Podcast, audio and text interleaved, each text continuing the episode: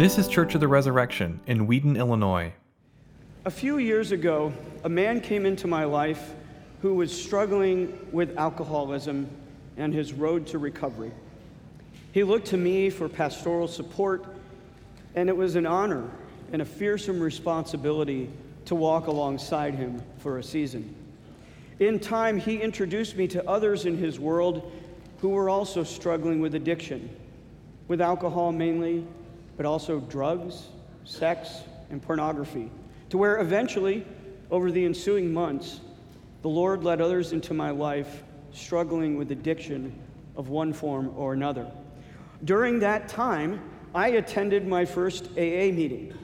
Not for me, but accompanying someone else to AA. And I even fielded one late night call once where one of these people handed over the second bottle of vodka before he could drain it as well. In this ministry, I witnessed two powerful realities and learned one major lesson. First, addiction is like that proverbial scene from a Hollywood movie. Once you fall into it, it's like a bottomless pit of quicksand. Before you know it, you might be up to your neck, and every effort of your own to climb out can suck you deeper and deeper and deeper into it. For the addict, one drink one hit, one click is never enough. And fighting harder and harder on your own to resist the urge almost makes those urges grow even stronger and come back more powerfully the next time. But I also witnessed a second and more wonderful reality. If the person struggling with addiction finally recognizes the futility of their condition, abandons their efforts, their struggle on their own terms, and in faith reaches out from the mire to the hand of the Lord. The Lord is good and gracious to reach down, to lift them up, and in his powerful, compassionate hand to set them instead on a good and solid rock. For them, he truly is, as I prayed at the beginning, their rock and their redeemer. To rescue them from the miry bog of addiction and to set their feet finally on that ground, they need His power and His will to come and take over their own. And the Lord gives them that gift of His own to where His own will and His power now is transferred and given to the weak who are incapable of rescuing themselves amongst the community of addicts, this recognition, if they're really in recovery, is more powerful than anything I've ever witnessed in my ministry. And I learned this crucial lesson too. You know, there are definitely more or less addictive personalities, and research supports some genetic bases that might make some folks more prone to alcoholism or other sorts of addictions. But I can also attest to the reality of the human heart, which St. Augustine so powerfully describes when he prays, Lord, our hearts are restless until they truly rest in you. That same restlessness that can lead you and me into sin in trying to sate that desire, to try to fill that God shaped void in our lives with anything that just we might find we too are prone to a certain kind of addiction. You see, there is a sense in which all of us, me and you, each one of us, has an addiction problem. So I am here to confess this morning. And I invite you to as well. Hi, my name is Steve, and I'm a sinaholic. You see, sinaholism is rooted, I think, in an even deeper condition of the heart, namely selfaholism. The root of every sin is our vain attempt to make self the Lord of our lives. We look for life and that feeling of being alive in pleasures of all sorts, rather than in the Holy Spirit, the Lord and one true giver of life. And we seek our glory rather than the glory of the Father. And we can end up sacrificing everything to our own destruction in our addiction to self. That, I believe, is the reality Paul is confronting in these chapters of Romans that we are currently in. Starting at the end of chapter 5 and verse 20, Paul confronts us with the full depth of the human sin problem. But he insists, quote, where sin increase, increases, grace abounds all the more. The reality of God's saving grace in Christ Jesus is that it's the only real cure for the sin addicted. We need that saving hand to reach down and to lift us out. But just like the addict, the desires, the temptation to sin doesn't just evaporate and go away when we accept that helping hand from Jesus. No. Immediately then in chapter 6 and the following verses, Paul recognizes the temptation. Once you have accepted Christ's free grace of gift of grace, an immense burden is, yes, immediately lifted from your shoulders. You can experience a freeing lightening of the weight of guilt and shame. So you can initially experience, as Jesus in our gospel reading says, that his yoke is indeed easy and your burden is now light. But guess what? Don't take any confidence in yourself because that very feeling of freedom can be just the wedge that the world, the flesh, and the devil need to lure us back into the mire of sin, to keep us under the thrall of some sin in our lives. Because we can now be deluded into believing, well, if I sin, I can always get that helping hand again God's forgiveness and God's grace. In fact, in the churches that Paul wrote to throughout his epistles, there's routinely he is uh, confronting them about those who take their liberty in Christ as liberty to sin, be it sexual immorality, greed, and all sorts of other conditions. They were living according to what theologian Dietrich Bonhoeffer would later call cheap grace, a crossless form of pseudo Christian living where you experience grace as merely like a get out of jail free card and not that rock solid ground you need each and every day to keep from sliding back into the quicksand of sin. That's where we ended last week at the beginning of Romans 6, where Paul asks the powerful rhetorical question What shall we say then? Are we to continue in sin that grace may abound? By no means. And he goes on to confront us with the reality of the new identity that we have in Jesus Christ through our baptism. Because you see, in the waters of baptism, we go down into Christ's grave with him, where he once died to sin and to death, and we now have to. We are given the glorious resurrection power to live with and for and through the resurrected Jesus Christ. Amen? Our baptism, as Deacon John put it last week, is every bit as real as a wedding vow that unite a man and a wife. You are no longer your own through your baptism, but you're united forever to the Lord Jesus Christ. Yes, you can break those vows. Yes, you are prone to wander. But you can also draw upon your baptismal identity as a source of grace and strength, now a new confidence for living and walking faithfully with Jesus in that road of recovery from sin.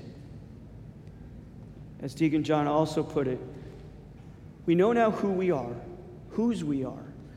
So, in a way, the struggle with sin is finally game on. We now actually have the means at our disposal to confront the problem of sin, whereas before we were powerless. And now we're not. Thanks be to God. But that's just where Paul left us in verse 11. It gets even better.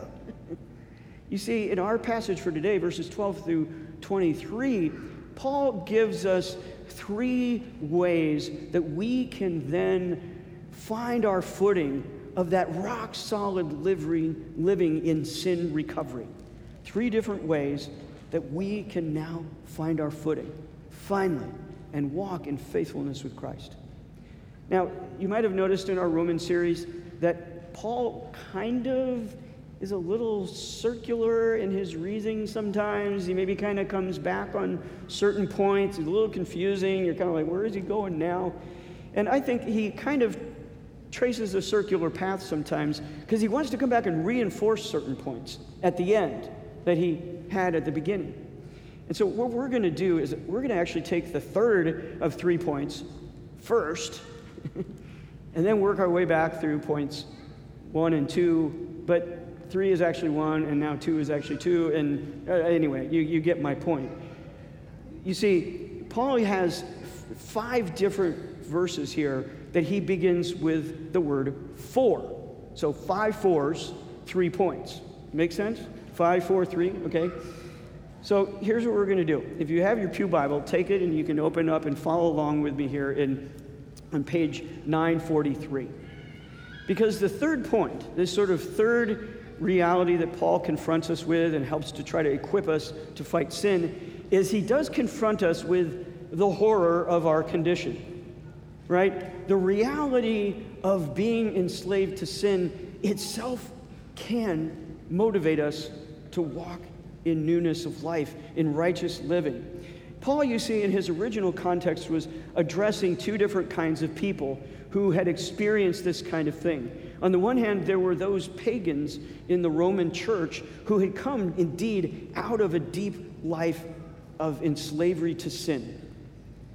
But then there are also those others who maybe had been raised in Christ, they were already believers, but now Paul's confronting them because they've slipped back into the quicksand of sin.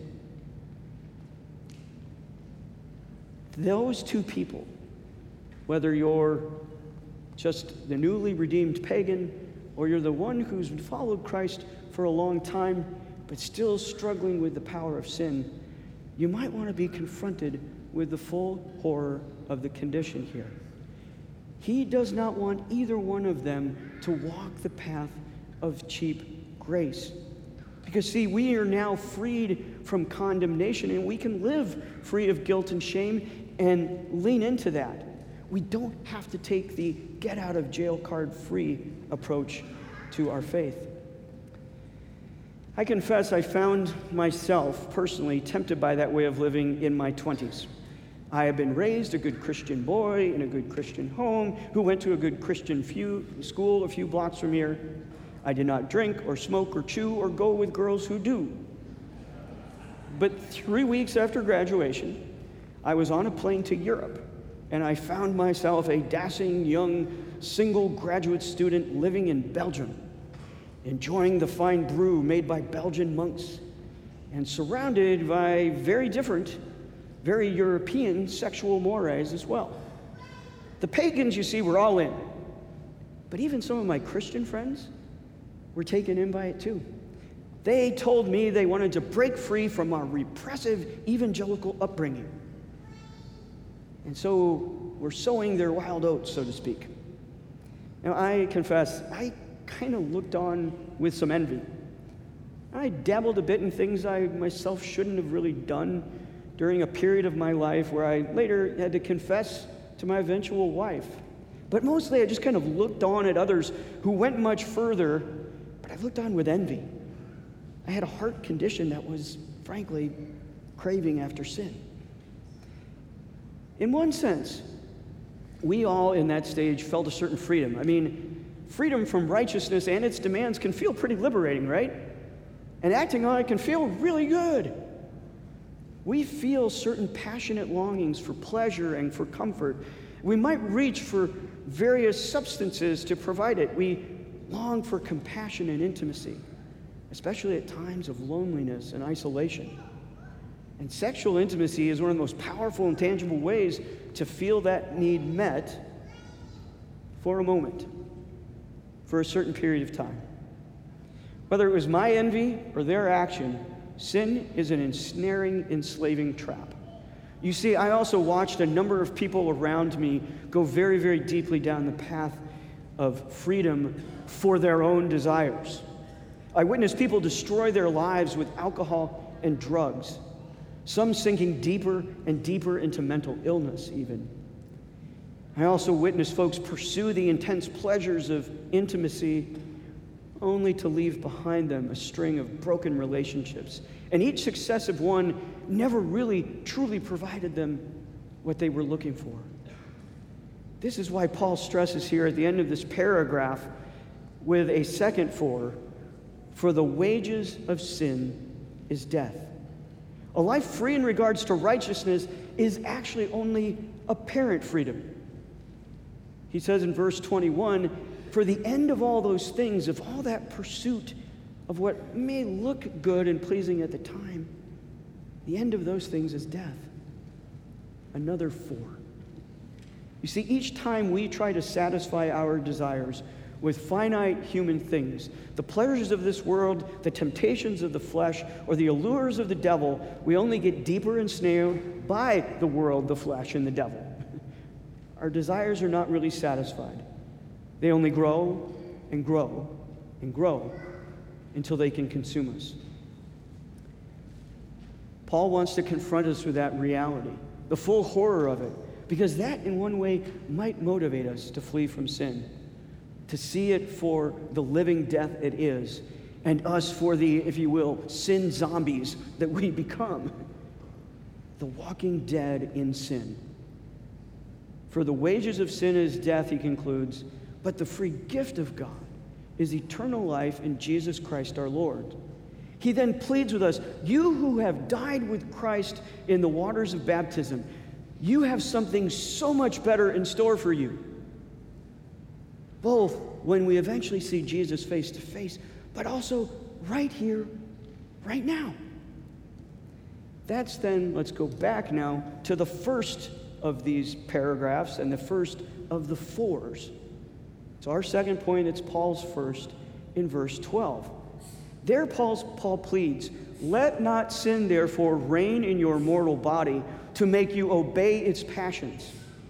That is, as we've just seen, the living death, the zombie existence, if you will, of a life of freedom from righteousness to live according to the flesh.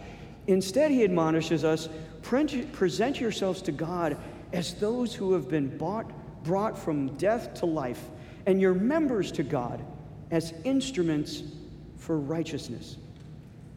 You have been brought from death into life through Jesus Christ. Now you are not free from righteousness, but free for it. You see, Paul's point here is that righteousness, in a positive sense, also has its own allure.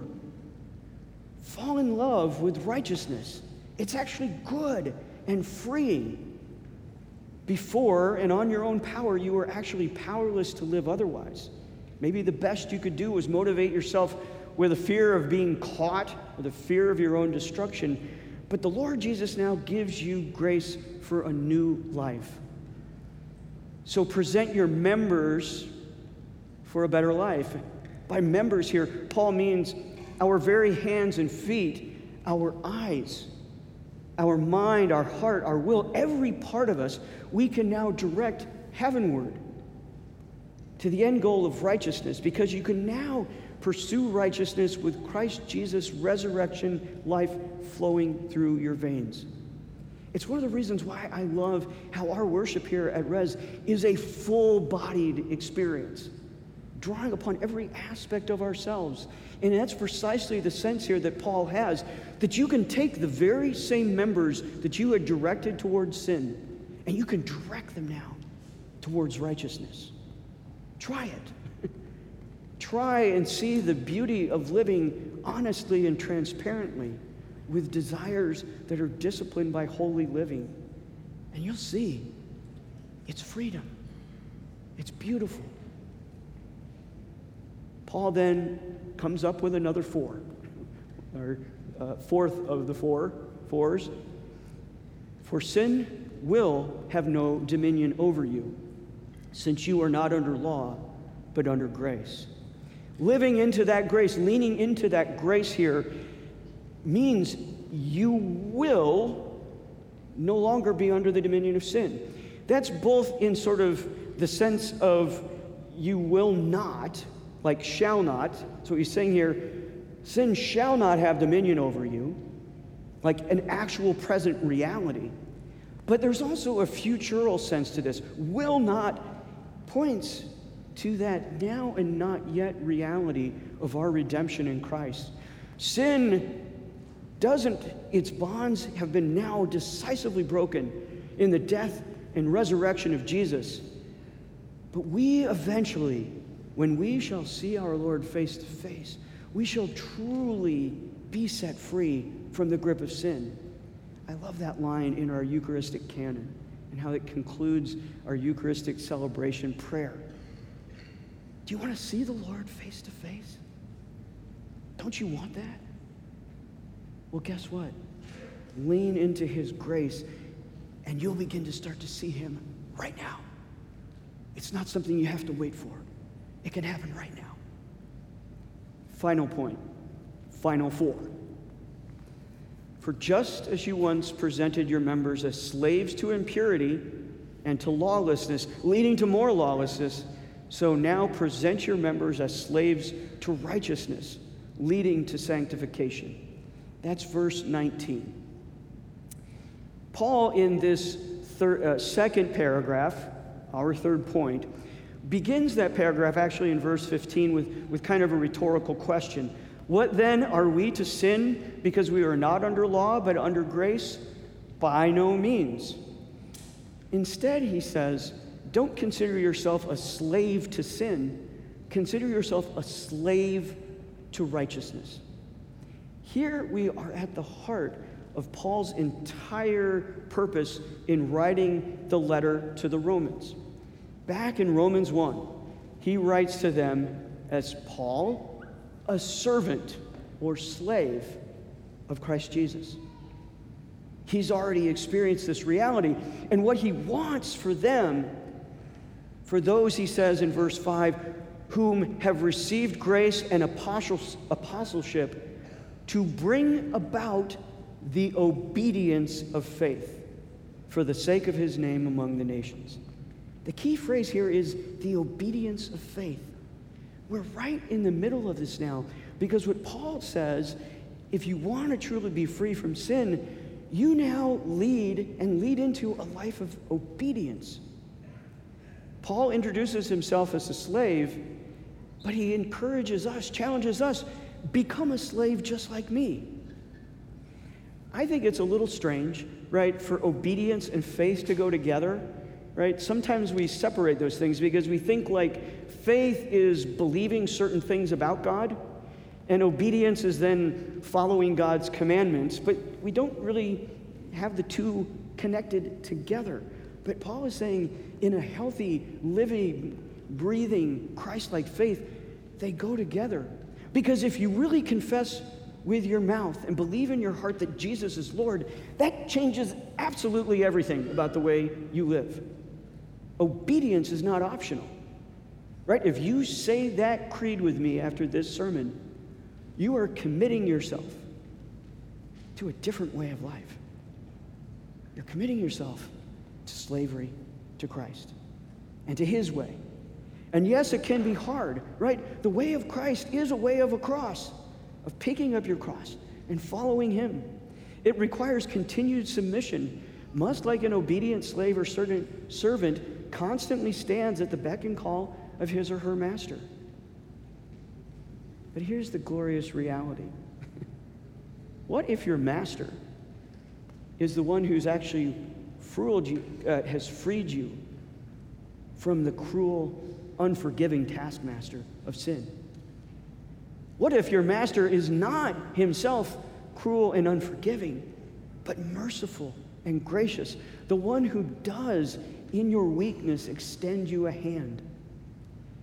What if your master, as Paul later, uh, he shifts his metaphor a little bit later in the book of Romans to this amazing image of adoption?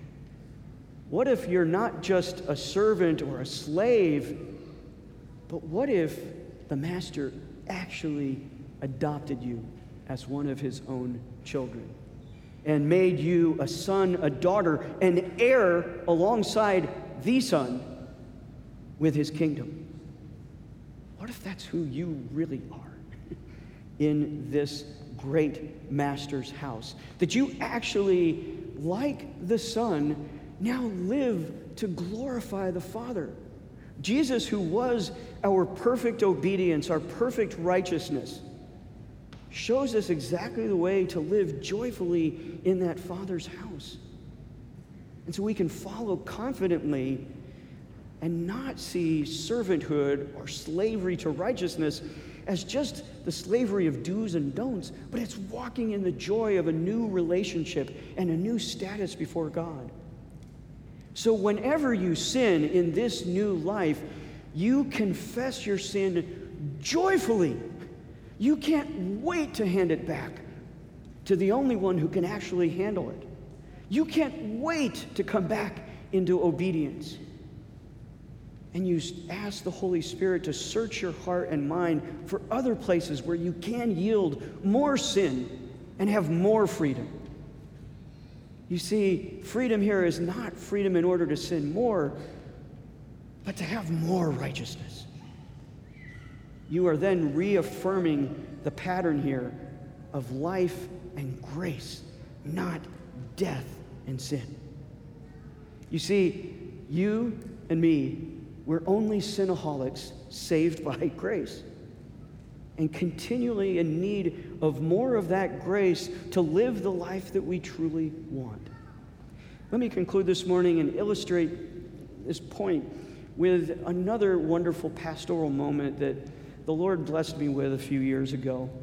Um, one of the great uh, ministries that I just delight in here at Resurrection is on uh, Ash Wednesday or Good Friday of hearing confessions. I'm telling you, when a repentant sinner comes to lay their sin burden down before the Lord, the Lord always shows up. And it's awesome. I love it. and this one time, a person came to me, and I, I actually asked their permission so that I could share vague details of their story. they came to me for confession. And indeed, though they were one of Christ's own, they had been walking in a deep path of sin in a part of their life. And as we explored this together, prayed into it, uh, repented of it, laid it before the Lord, there was something spectacular that really happened. Something special clicked in this person's life. And for a period of a few weeks or months after that, I met regularly with this person because, you know, once you're free from the burden of sin, it can be tempting to go back to it because you feel like, oh, forgiveness is always there. So there was some strengthening that went on over those days and weeks ahead. But here's the wonderful conclusion of this story. A few weeks ago, I got together with this person again, where we've not had routine pastoral meetings for accountability and a checkup.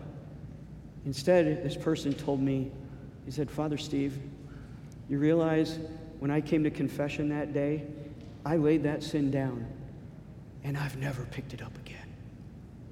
And there was just joy, this eh, just supernatural glow about this dear brother in Christ who knew truly what it is to walk in the freedom of righteousness. In the name of the Father, the Son, and the Holy Spirit. Amen.